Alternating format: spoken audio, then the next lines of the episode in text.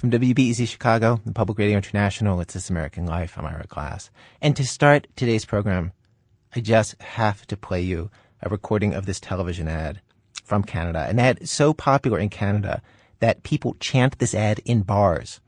It's made the front page of every major paper in Canada, all their nightly newscasts. The Canadian Heritage Minister played it for a group of Americans in Boston this week to explain Canadian cultural identity.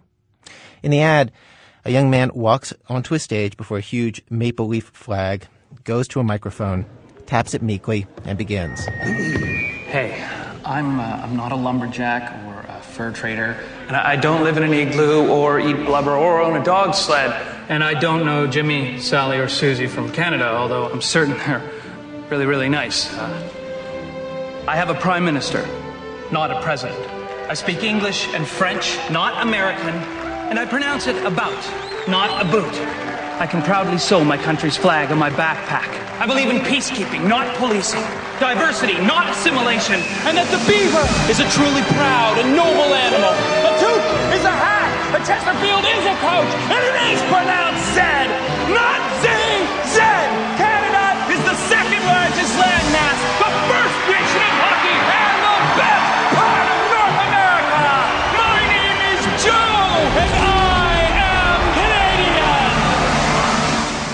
Near the end of the ad, the product flashes on screen. Molson's beer, which in Canada is not called Molson's. It's called Canadian. Brett Marchand is vice president for marketing for Molson's Canadian, and even he's surprised at the reaction to the ad. People are doing things like you know, standing cheering in theaters when it's been shown. You know, we've played it in hockey arenas, and 20,000 people have cheered like they've just won the Stanley Cup. And you just can't help if you you know if you've been in in one of those arenas or if you've been in a theater and seen how people generally have reacted. Uh, you can't help but think, gee, something's going on here.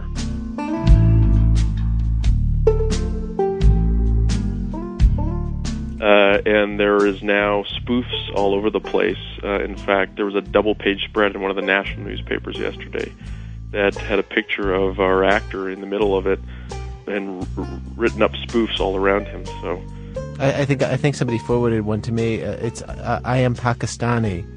oh, I haven't heard that one. Hello, my mom doesn't have a dot on her forehead, and my dad doesn't wear a turban. I don't live in a grass hut or eat curry every day or own a flying carpet, and I don't know Ravindar Priya or Akshay, though I'm sure they're very, very nice. I have a military dictator, not a prime minister, on and on and on, down to um, Pakistan's the second largest safe haven for the politically displaced, the first nation of cricket, and the most corrupt part of South Asia. My name is Khan, and I am Pakistani.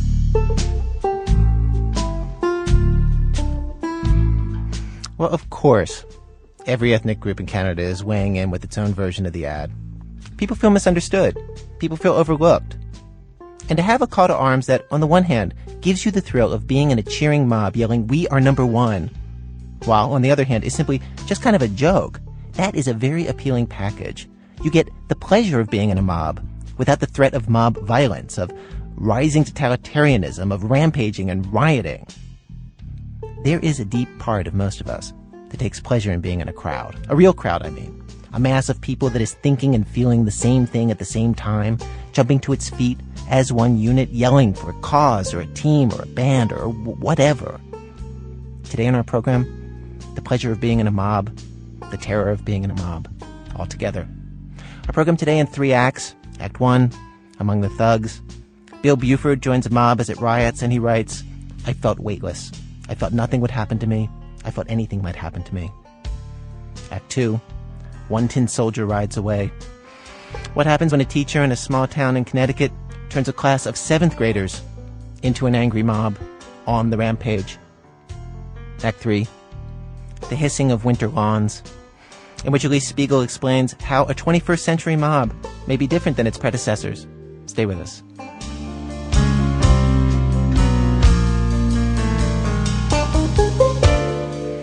Act 1.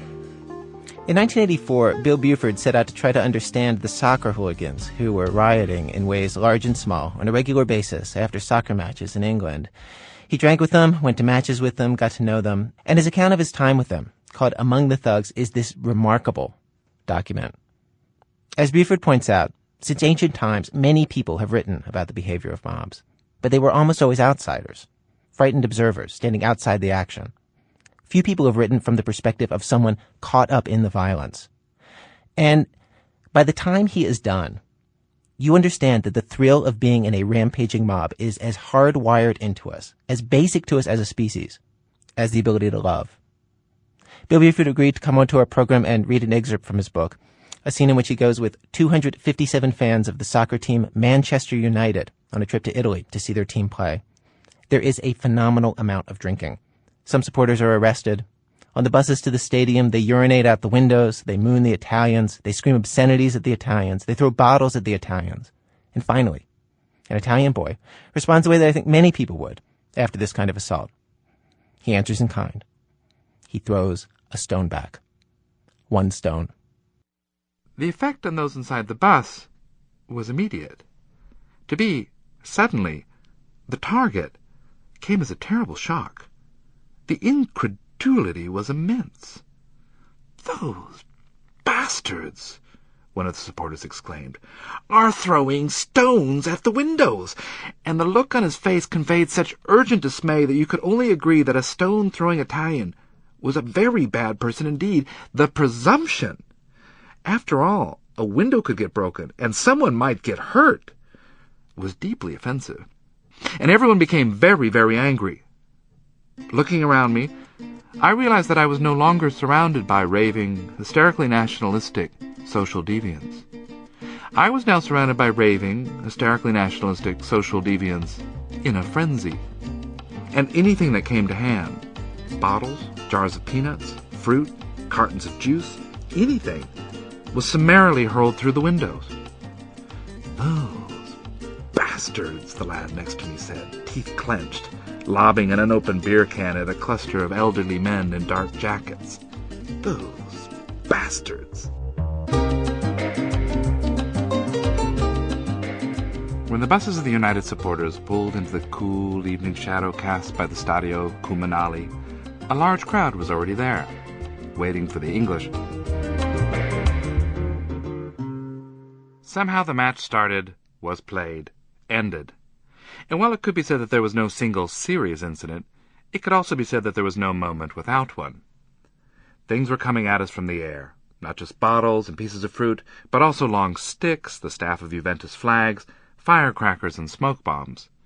Several people were hurt, and one supporter was taken away to the hospital. And then when the match ended, everything started moving at great speed. Everything would continue to move at great speed for many hours. I remember that riot police started kicking one of the supporters who had fallen down. I remember hearing that Sammy had arrived and then coming upon him. He was big, well dressed, with heavy horn rimmed glasses that made him look like a physics student, standing underneath the bleachers, his back to the match, an expensive leather bag and a camera hanging over his shoulder, having just come from France by taxi. I remember some screaming. There had been a stabbing, I didn't see it, and with the screaming, everyone bolted, animal speed, instinct speed, and pushed past the police and rushed for the exit. But the gate into the tunnel was locked, and the United supporters slammed into it. It was impossible to get out.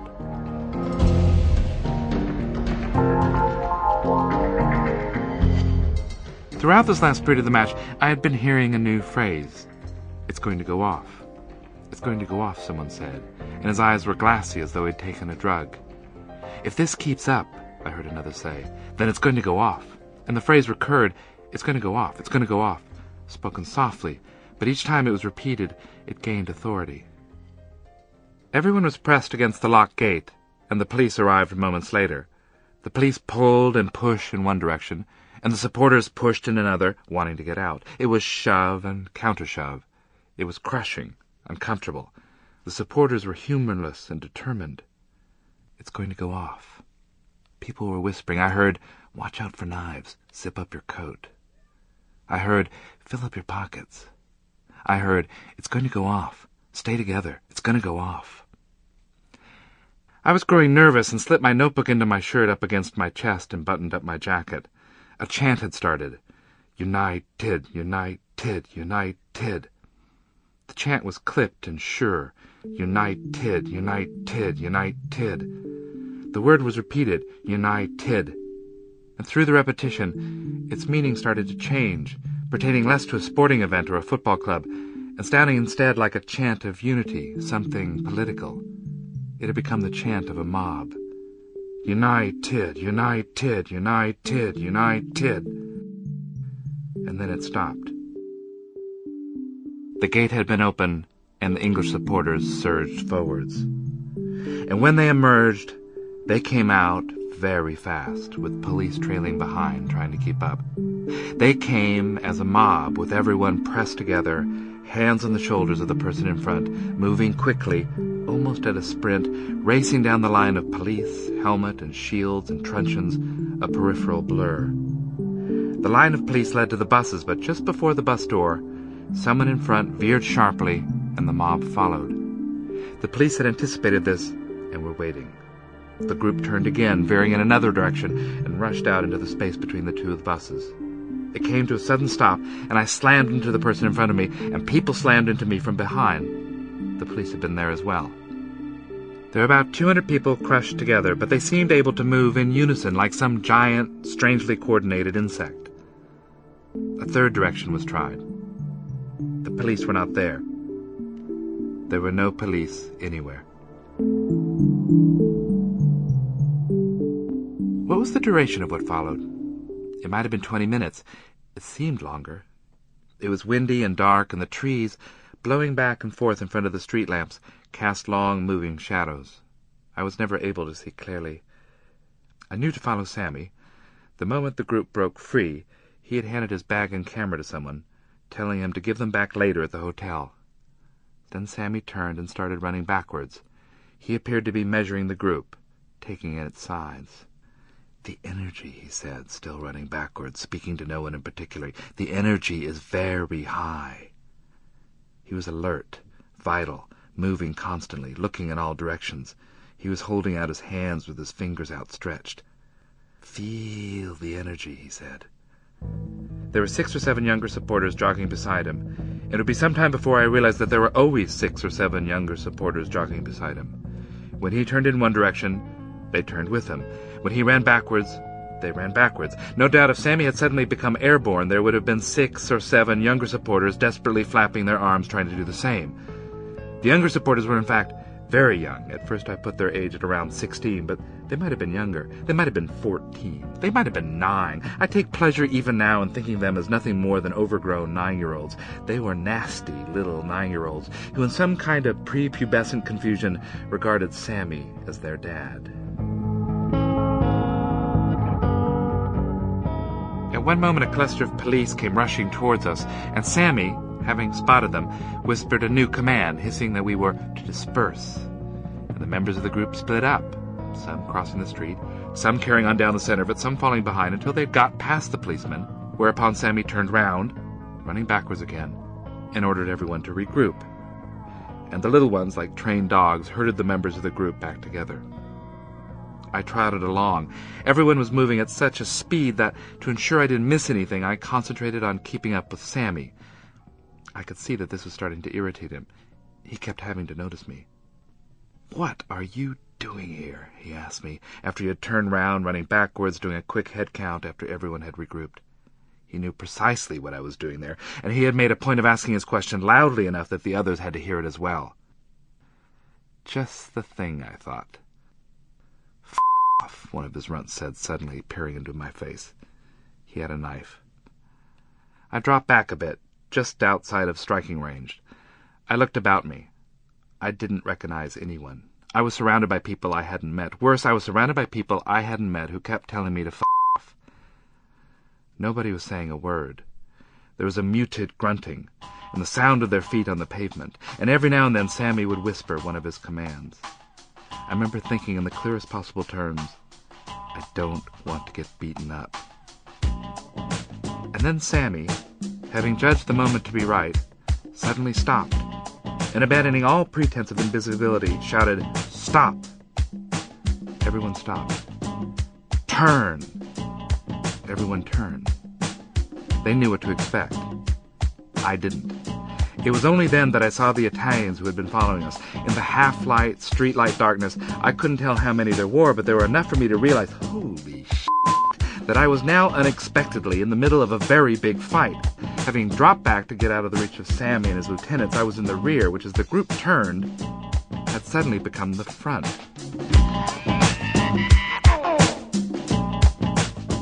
Adrenaline is one of the body's more powerful chemicals. Seeing the English on one side of me and the Italians on the other, I remember seeming quickly to take on the properties of a small helicopter, rising several feet in the air and moving out of everybody's way. There was a roar, everybody roaring, and the English supporters charged into the Italians. In the next second, I went down, a dark blur, and then smack. I got hit on the side of the head by a beer can, a full one, thrown powerfully enough to knock me over. As I got up, two policemen, the only two I saw, came rushing past, and one of them clubbed me on the back of the head. Back down I went. Directly in front of me, so close I could almost reach out to touch his face, a young Italian, a boy really, had been knocked down.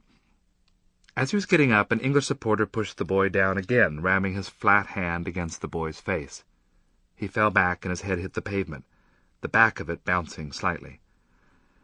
Two other Manchester United supporters appeared. One kicked the boy in the ribs. It was a soft sound, which surprised me. You could hear the impact of the shoe in the fabric of the boy's clothing.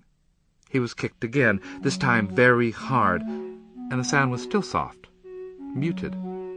The boy reached down to protect himself, to guard his ribs, and the other English supporters then kicked him in the face. This was a soft sound as well, but it was different. You could tell that it was his face that had been kicked and not his body, and not something protected by clothing. It sounded gritty.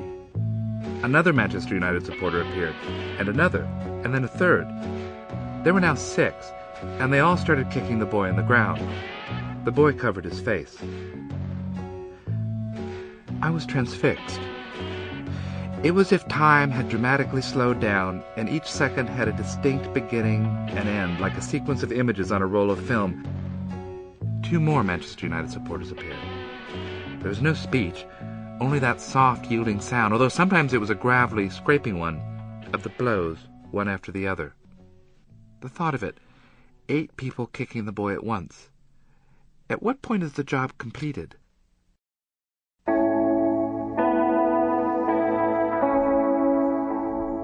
Policeman appeared, but only one. Where were the other police? There had been so many before. The policeman came running hard and knocked over two of the supporters, and the others fled, and then time accelerated. No longer slow motion time, but time moving very fast. We ran off. I don't know what happened to the boy. I then noticed that all around me there were others like him, others who had been tripped up and had their faces kicked. I had to sidestep a body on the ground to avoid running on top of it. In the vernacular of the supporters, it had now gone off. With that first violent exchange, some kind of threshold had been crossed, some notional boundary. On one side of that boundary had been a sense of limits, an ordinary understanding, even among this lot, of what you didn't do. We were now someplace where there would be few limits, where the sense that there were things you didn't do had ceased to exist. It became very violent.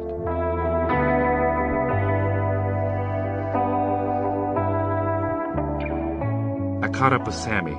Sammy was transported.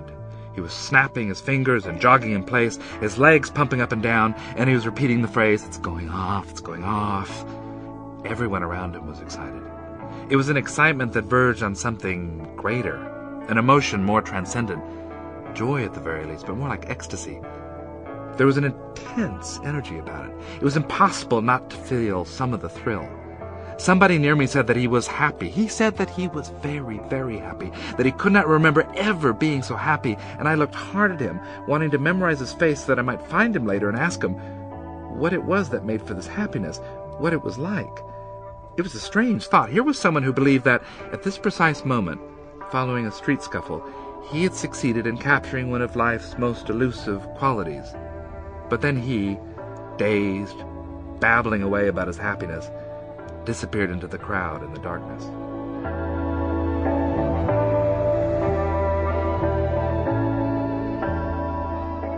The group crossed a street, a major intersection. At the head of the traffic was a bus, and one of the supporters stepped up to the front of it and from about six feet hurled something with great force. It wasn't a stone, it was big and made of metal, like the manifold of a car engine, straight into the driver's windshield. The sound of that shattering windshield, I realize now, was a powerful stimulant, physical and intrusive. Crossing this intersection, traffic coming from four directions, supporters trotting on top of cars. The sound of this thing going through the windshield, the crash following its impact, had the effect of increasing the heat of the feeling. I can't describe it any other way. It was almost literally a matter of temperature. We moved on. A bin was thrown through a car showroom window. There was another loud crashing sound. A shop. Its door was smashed. A clothing shop. Its windows were smashed, and one or two English supporters lingered to loot from the display. The city is ours, Sammy said, and he repeated the possessive each time with greater intensity. It is ours, ours, ours.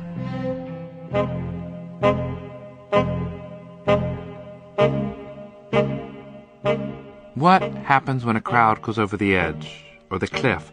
The metaphors, though hackneyed, are revealing. This is the way they talk about it. They talk about the crack, the buzz, and the fix. They talk about having to have it, of being unable to forget it when they do, of not wanting to forget it, ever. They talk about being sustained by it, telling and retelling what happened and what it felt like. They talk about it with the pride of the privileged, of those who have had, seen, felt, been through something that other people have not. Violence is one of the most intensely lived experiences. And for those capable of giving themselves over to it, it's one of the most intense pleasures. I felt as the group passed over its metaphorical cliff that I had literally become weightless. I had abandoned gravity, was greater than it. I felt myself to be hovering above myself, capable of perceiving everything in slow motion and in overwhelming detail. And for the first time, I'm able to understand the words they used to describe it that crowd violence was their drug. What was it like for me? An experience of absolute completeness.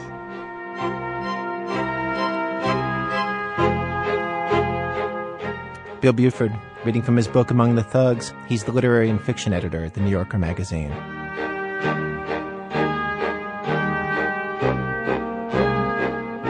Coming up, class warfare, seventh grade style. That is, when seventh graders become an angry mob. That and more in a minute from Public Radio International when our program continues.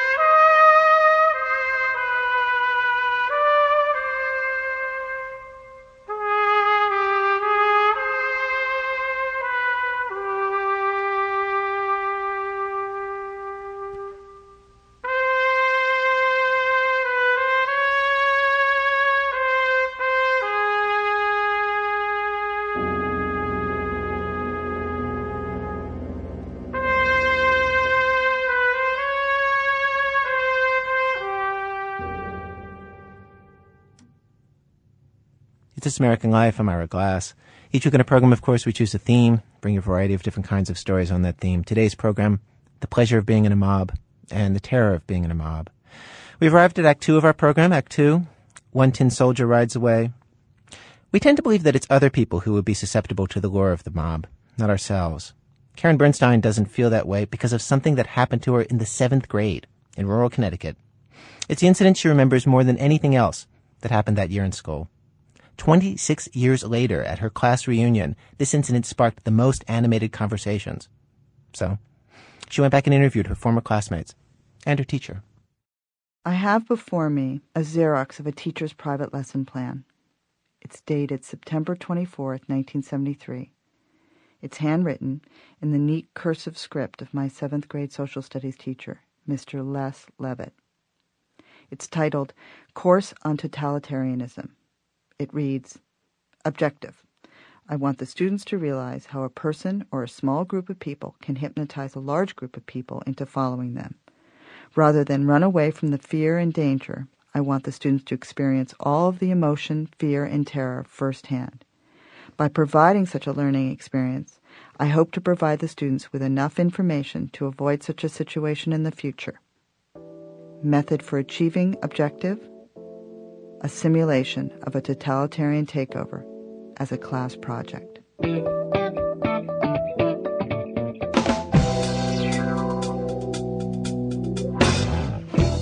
Mr. Levitt was the most popular teacher at Shepaug Middle School where this all happened, probably the youngest.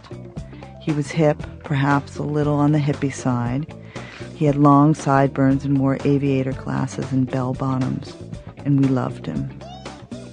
One day in class, he told us we had rights, that we should have a voice in how the school was run, that we could eat without a lunchroom matron telling us where to sit. When I tracked him down, Mr. Levitt remembered it this way. I'd planned to uh, do something nice and easy, maybe uh, a couple of days or a week. I started on the project and uh, started to get them into uh, kind of a rebellious mood. And I said, you know, maybe what we ought to do is we ought to uh, be able to write a Bill of Rights or something like that for students. And then uh, I remember telling them a little bit about protesting uh, in Vietnam. And uh, and I said, "Were you one of those protesters, Mr. Levin?" I said, "Yeah, I was a protester." And oh yeah, I wore the armbands and everything. And I'll never forget it. I was standing there, and I was just looking at them, and they were just so attentive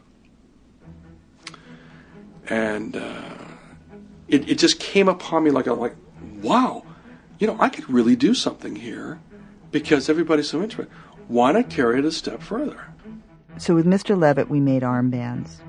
We also created a flag, like the flag from the movie Billy Jack. Then the school administrators commenced a series of repressive actions, all designed to rile us up. The head of the social studies department banned the flag and the armbands in a bluntly worded edict, demanding their immediate destruction. We countered by sending a letter to the principal demanding that he allow our new armbands in school. And I remember going into the classroom and having Les Levitt start chanting whatever it was that we were, you know, some power chant. He got up on the end of the desk and walked around the desks, on top of the desk. And he stopped in front of me, he bent down, and he said, Do you think that my walking on the desk is strange? Let me read to you for a second from a letter that you signed in, I think it was around September 27th or so. So this is like three or four days into the experiment itself. At one point, we're talking, I guess we're demanding at this point that armbands be allowed worn and that flags go up. And at one point, say, regarding tradition, the flag and the armbands are our traditions. We are exercising our rights under the Declaration of Independence. We suggest you read the document, especially the second paragraph. Which meant we, we would have had to have read it in order to cite it.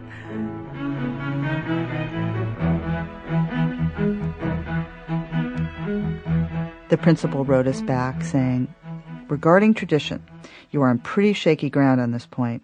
Who ever heard of a two week old tradition? But who am I to quibble? Go, go and fly your ugly flag. And how about an appropriate song to go with your flag? My title suggestion? It's a grand old rag. so he's responding back by playing the bad the bad guy reinforcing the enemy okay And Oh. what was our reaction? oh you were livid you were you were angry as i mean you were livid and the more we drew you into this the more you lost sight of what was going on around you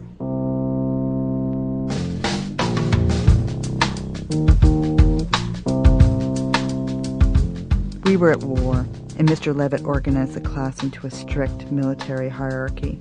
Few of the most popular and well adjusted kids were tapped to be members of the elite inner council. Others were freedom police. Some were runners for the inner council. Mr. Levitt became General Levitt.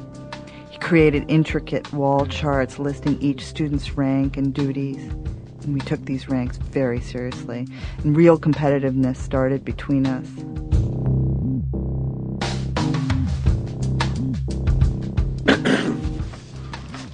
Okay, let's see, takeover timetable. Okay, September 24th, the flags are put up. Um, 26 demands made to Glenn to wear armbands. I asked Mr. Levitt to read me his master plan, the timetable of everything that he wanted to happen. September 1st, Freedom Police take over the lunchroom supervision. Oh, that was terrific. We demanded that we were going to take that over. We stormed the lunchroom and said, everybody out, you know. The thrill of being in this was the same as mob Monday. We're going to do the same thing again. of seventh graders is that you take over the lunchroom belong to this group. You're part of this thing that you believe so so intensely. You know, we were we were everybody looked at us in school and we were somebody, weren't we weren't just lowly seventh graders that nobody ever talks to. So now uh, on the third, demands made to have matron eliminated, the matron in the lunchroom eliminated. You know, whoever that was. And then on the fifth, we had a victory rally because we had actually won this, and we made further demands for freedom.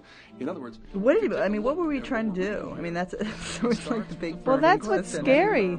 I, in my recollection, I can't even remember what we were fighting for. I just remember the unity was there and that it was something different. And we were trying to change the situation. Um, Yeah, but what was the situation? I mean, for a bunch of twelve-year-olds, like uh, how what what was the most disillusioning aspect of being in Connecticut at age twelve? I know. Then we put flags and emblems everywhere in the school, on the buses, you name it. They were all over the place. And then the demands that the flags be in every room, and that all the students, all of them wear armbands. A whole school will have to wear armbands. Okay? See, not only were we going to just take over the seventh grade, we were going to take over the whole school here. And then There was never a point at which I stepped outside of that uh, and said, for middle school students, What's going on here? uh, I, I had been demands made to signing all sorts of unbelievable manifestos about you know the things that we demanded uh, that the principal put into place. And uh, I used to say that the, one of the most valuable lessons I learned from it was never to sign anything you don't read. Um, you know, and, I- and I, I said that for a long time until I stopped to think about it, and then I realized at the time, even if I had read that. I would have signed it anyway. The next week here, uh, demand for for a middle school student to be principal, and uh, my escape, and the rally in the planetarium, and the assembly to announce our takeover of the middle school.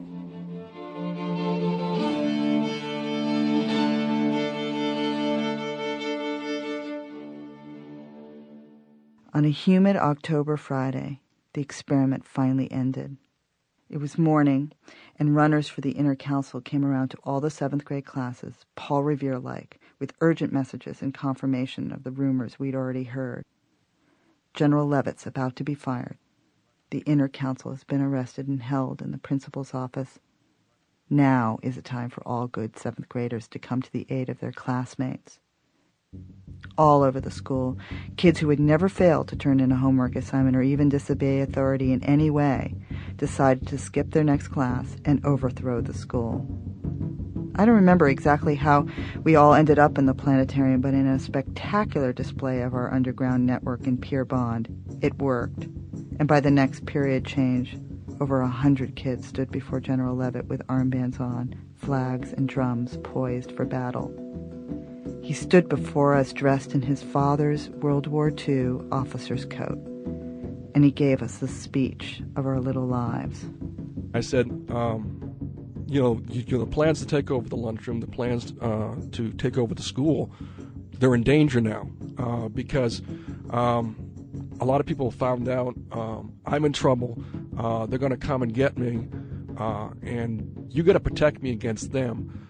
Uh, because if not, then the, is going to go down the drain. And I said the inner council's been arrested, and I don't know what's going to happen to them. I said, but we can't allow anything to happen to them, and the only way we can do it is if we all stick together, stay together, and you protect me, and then they can't do anything with a hundred kids.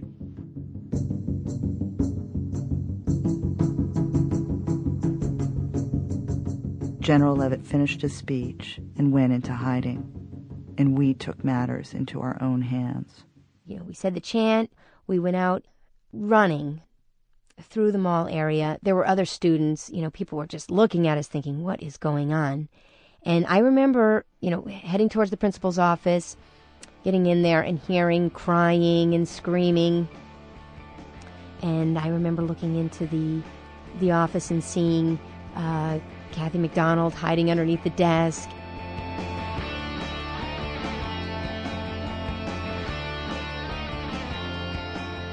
And then we staged a sit in in uh, Principal Glenn Anderson's office, his outer office. And um, he he came out and was like, "You have got to stop." And we were we just sat there and ignored him. And you have to understand, for a 12 year old girl like myself, this was just incredible. I had never done anything against any elder in my life. And then something unexpected happened. Levitt showed up, obviously not arrested. We were shocked. And then he did something even more unexpected.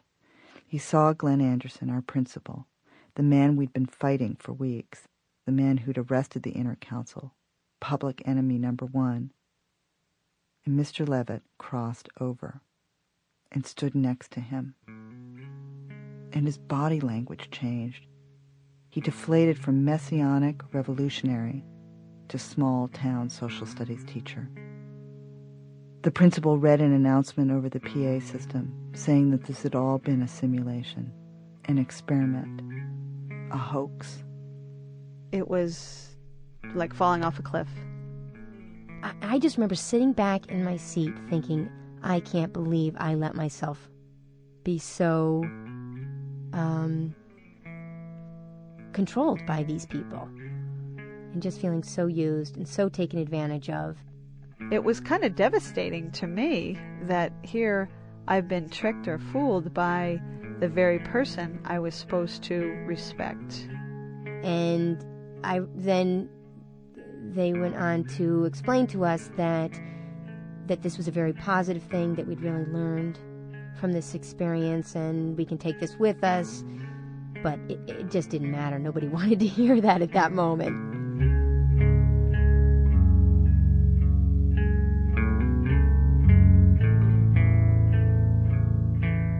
For months after the totalitarian experiment ended, parents and school officials argued over it. The local press kept it alive. The school board held public hearings that became like a circus, featuring every local interest group the Back to Basic parents, the Back to Earth parents, the Christian fundamentalists. In the end, Mr. Levitt was allowed to keep his job. And more than two decades later, all the classmates I spoke with said that they were glad it happened to us how would I be different? Uh, had I not gone through that, I think I would probably have taken a longer time to see my own dark side. I, am actually happy that I was able to see it at a young age, as a, when I couldn't do much damage.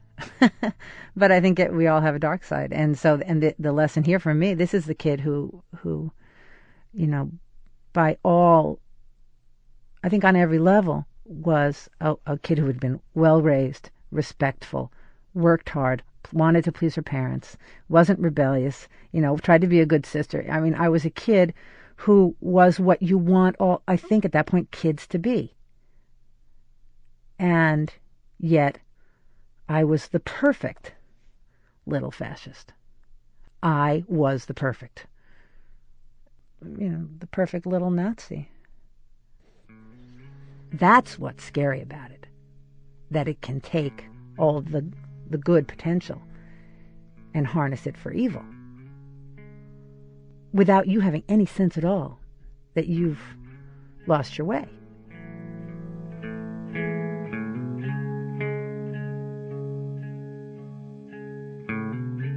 It didn't scar me for life. It didn't traumatize me beyond that first day. I got over it. I bounced back. You know, you move on and you just and you try to put it in perspective. And we then moved into right away into um, the study of of the rise of fascism in Western Europe, and it yeah, it was um, there's no comparison, obviously, to studying the rise of fascism in Western Europe uh, after having been a fascist.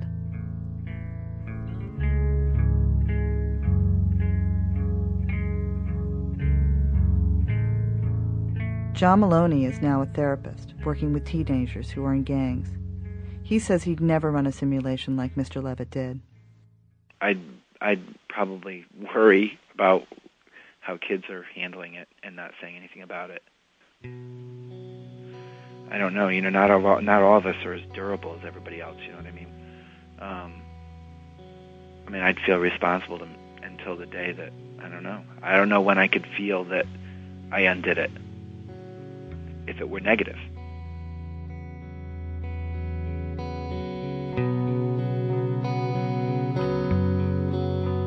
Many of my classmates wondered what had happened to Mr. Levitt. One of the most surprising discoveries when I caught up with him was that at the time of the experiment he was only 22. It was his first job, and of course, who else but a 22 year old would try something so brazen? Not long after the simulation, Mr. Levitt quit teaching, went to seminary, and into the ministry, which he just recently left. These days, he's remarkably young looking, no gray hair, though a certain energy he used to have has faded. He told me he's lost his sense of mission. He seems unsure of himself. When I asked him if he'd do a simulation like the one he tried on us again, he said no, probably not. It was tough. It was really hard to go and tell you that. And it was a lot harder than I thought it was going to be because I thought I was going to be doing it as a teacher, you know, who had taught everybody a valuable lesson. But I, when I saw your faces, and when I told you, I felt, uh, I felt I let you down. That I duped you, I tricked you, I totally used you, um, in order to teach you a lesson. Uh, and I can remember going home and just uh, being up most of the night. And uh, it was very, very difficult.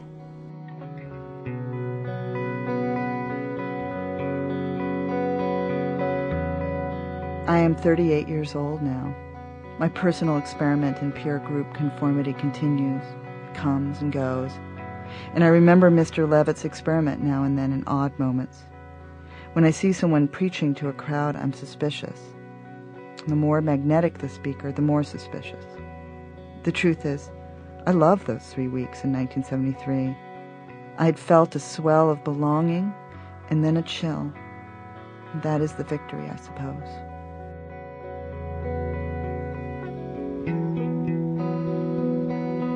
Karen Bernstein is a producer for public television in New York.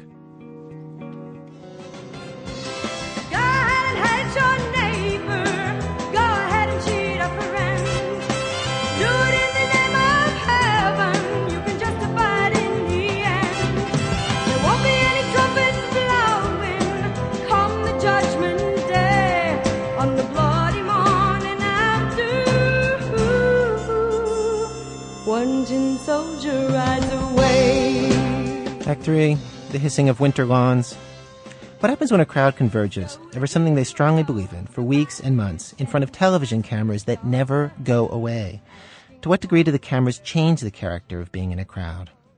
A few days before Elian Gonzalez was seized by federal authorities, reporter Alix Spiegel went to the lawn of his home, where activists camped out 24 hours a day. In the evenings, the crowds would swell, and there'd be choreographed protests and prayers for the TV networks media savvy, everyone knew the appropriate things to say to reporters. But in other ways, Alix Spiegel reports, they were like any political gathering.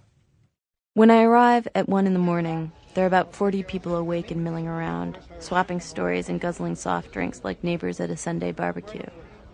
The first person I meet is a man in a lawn chair. He's got a portable CD player in his lap and his earphones on, and he's grooving to some music.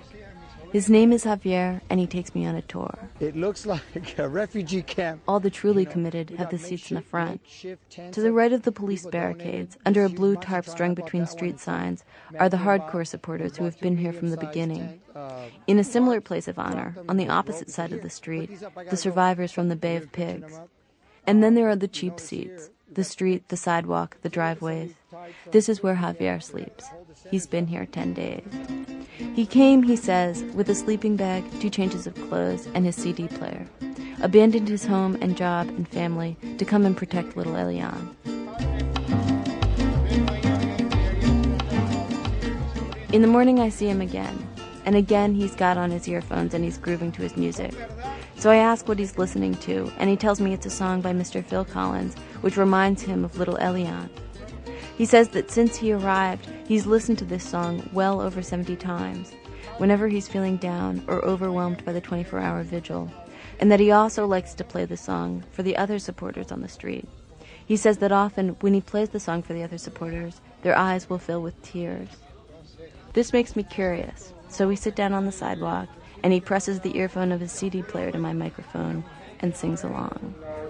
Don't stop you crying, it will be alright.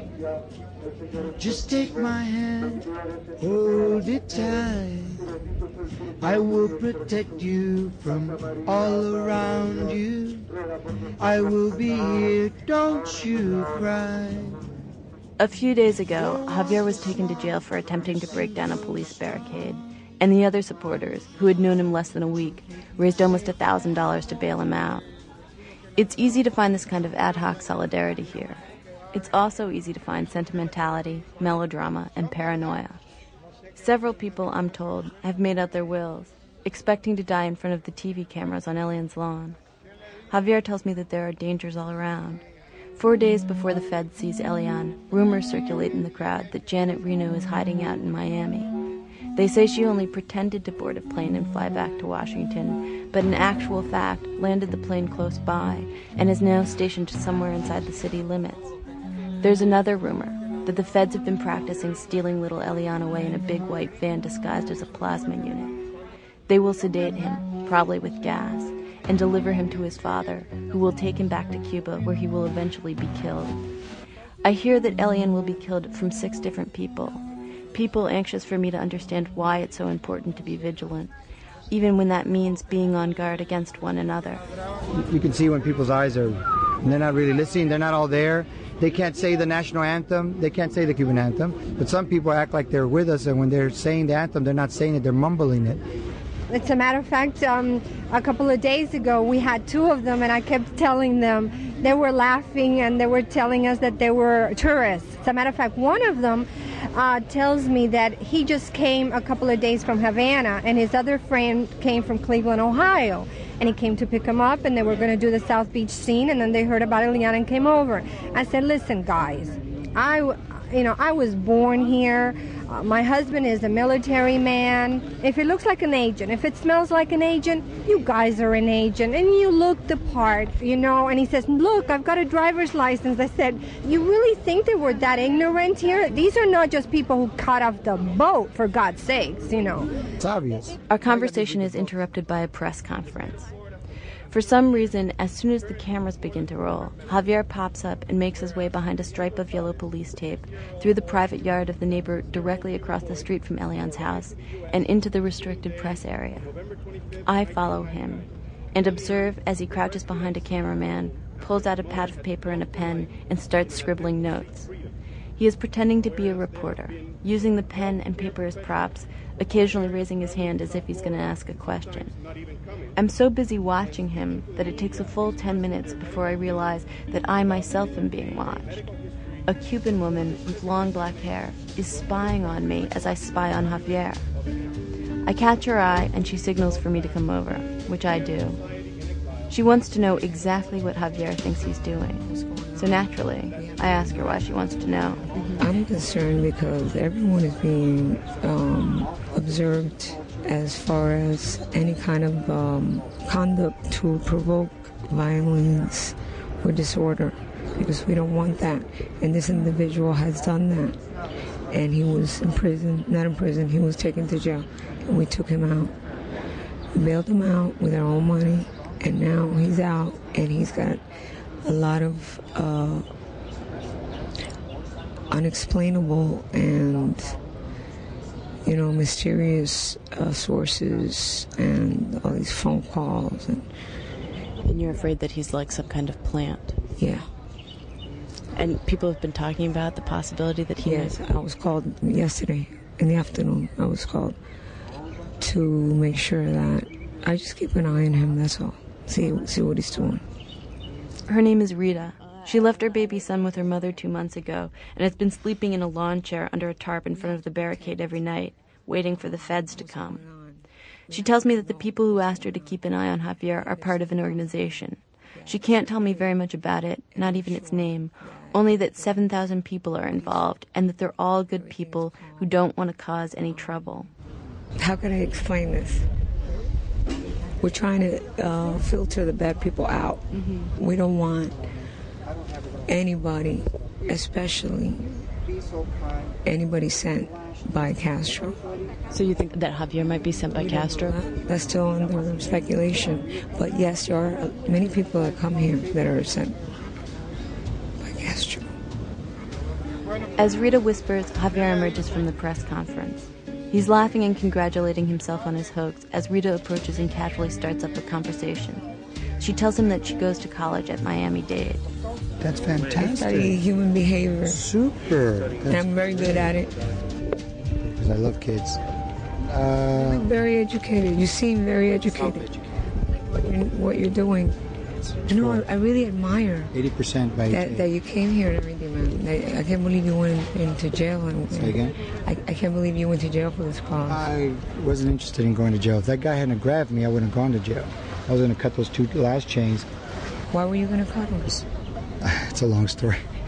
But Who told you to cut him? I can't tell you. And I can't can't tell tell you if somebody did tell me. What, why can you tell me? Because there's no, there, everybody's doing what they could for the cause. My job was to cut the chains. That's what I did. No one that I know, and I know everyone here, told you to cut that chain. Well, we're not going to, you know, like, Was it Jorge? I tell you what, when all this is over, uh, I'll you know introduce that- you to him. that won't help I'll us, right? introduce you. And, I, okay, turn it off for a second. I scurry off and mingle with the other supporters while Rita and Javier work it out. The next time I see Rita, she's lying down under her tarp with a cloth over her face, nursing a headache. She looks tired. Rita. Hi. hi. How did how did it go? It's okay, you know.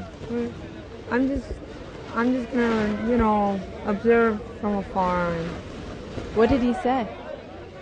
He just kept explaining and giving excuses, and it was just like too jittery. I don't know. I don't know. I don't want to judge him. Rita, it turns out, hasn't slept in two days. She's been too busy worrying and wondering when the feds will come. And the rest of America's like, oh, come on, we're just sick of this. Just send the boy home. The boy should be with the father. You know, of course, but they, they're not seeing the whole story. They don't want to. They're too busy about wondering whether their portfolio is going up or down. The whole story goes something like this Rita's grandfather was killed by the Castro regime for saying three words This isn't good. The man who sleeps in the lounge chair next to hers says he watched his friends and neighbors be machine gunned into the ditch behind his house. The blind woman who stays across the street says she was thrown into a mental institution for dissident behavior. And it's as if, by saving this one boy, all this history will be redeemed and these people will finally get justice by proxy. Look, something mysterious has called me to do this. You know, like, you have to do this, no matter what. In the past, in the future, in the, you have to do this. Justice has to be served here, and I cannot see beyond that. And it's like I can't, I cannot believe that I'm doing this. Remember, I, I was raised American. I've been here since I was two years old. I should be back with the little internet crowd and you know talking about in sync and all that and that, that's what I should be doing. But I'm here because I have a calling that's beyond all that superficial uh, ignorance. So does this feel better to you than anything that you've done before? yes. It makes me feel like I'm alive.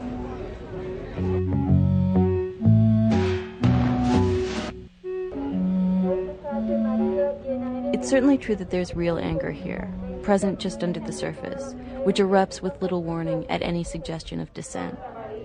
I'm standing in the middle of the street, watching a group in a semicircle mumble their way through a prayer, when a man standing next to the circle pulls out a sign which communicates his sentiment that Elian belongs with his father in Cuba.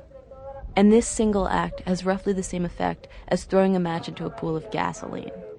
Instantly, a mob rises out of nothing and converges on the man. Men and women are screaming and flailing their arms, and literally within seconds, the peaceful prayer circle has been transformed into a full blown human tsunami.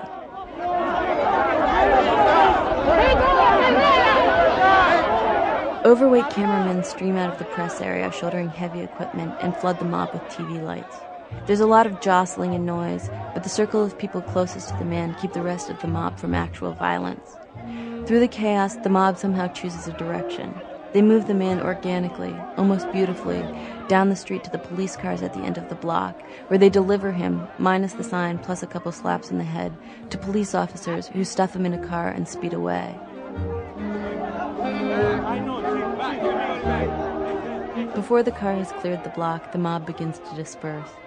They wander back towards the rest of the crowd and cluster around TV vans parked on the side of the street to watch the video of themselves now being fed to local stations for the 11 o'clock news. As they watch the footage, a consensus appears to emerge. A consensus which has little to do with what actually happened and everything to do with how they want what actually happened to play in the media. This is the consensus. The mob decides that it was not a mob. We're having our peaceful de- demonstration and we're having our prayers, and all of a sudden there's a man with uh, a sign that said, Elian needs to go home. And we were trying to take him, you know, peacefully out, but he resisted. Nobody heard him, nobody nothing. We just walked him out. Together with all the rest all of the people, Just walked including him the out men, of here. That's all. we saved him.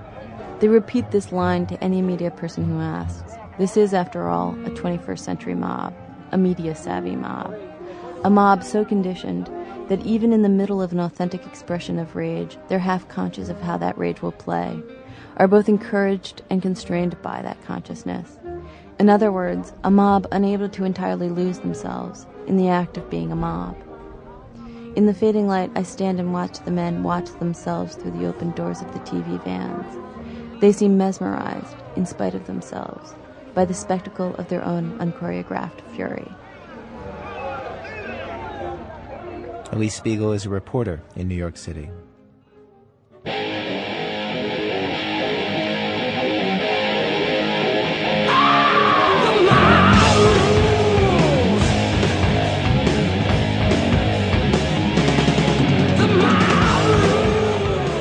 Program was produced today by Alex Blumberg and myself with Susan Burton, Blue Chevigny, and Julie Snyder. Production help from Todd Bachmann and Eric Hoverston. Eric leaves our program today for greener and possibly more musical pastures. We wish him the best.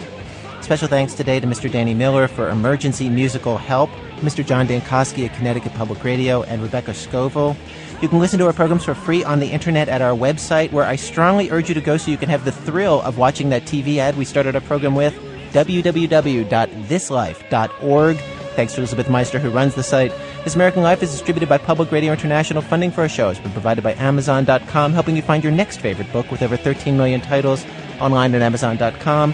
Other funding comes from the Capital Group companies investing for individuals and institutions throughout the world and sponsor of the American Funds Group of mutual funds, from the Ford Foundation, a resource for innovative people and institutions worldwide, from the Corporation for Public Broadcasting, the National Endowment for the Arts, the Albert A. List Foundation, and the listeners of WBEZ Chicago, WBEZ Management Oversight by Torey Malatia, who is alert, holding out his hands with his fingers outstretched, saying, Feel the energy. I'm Ira Glass, back next week with more stories of this American life. City is ours.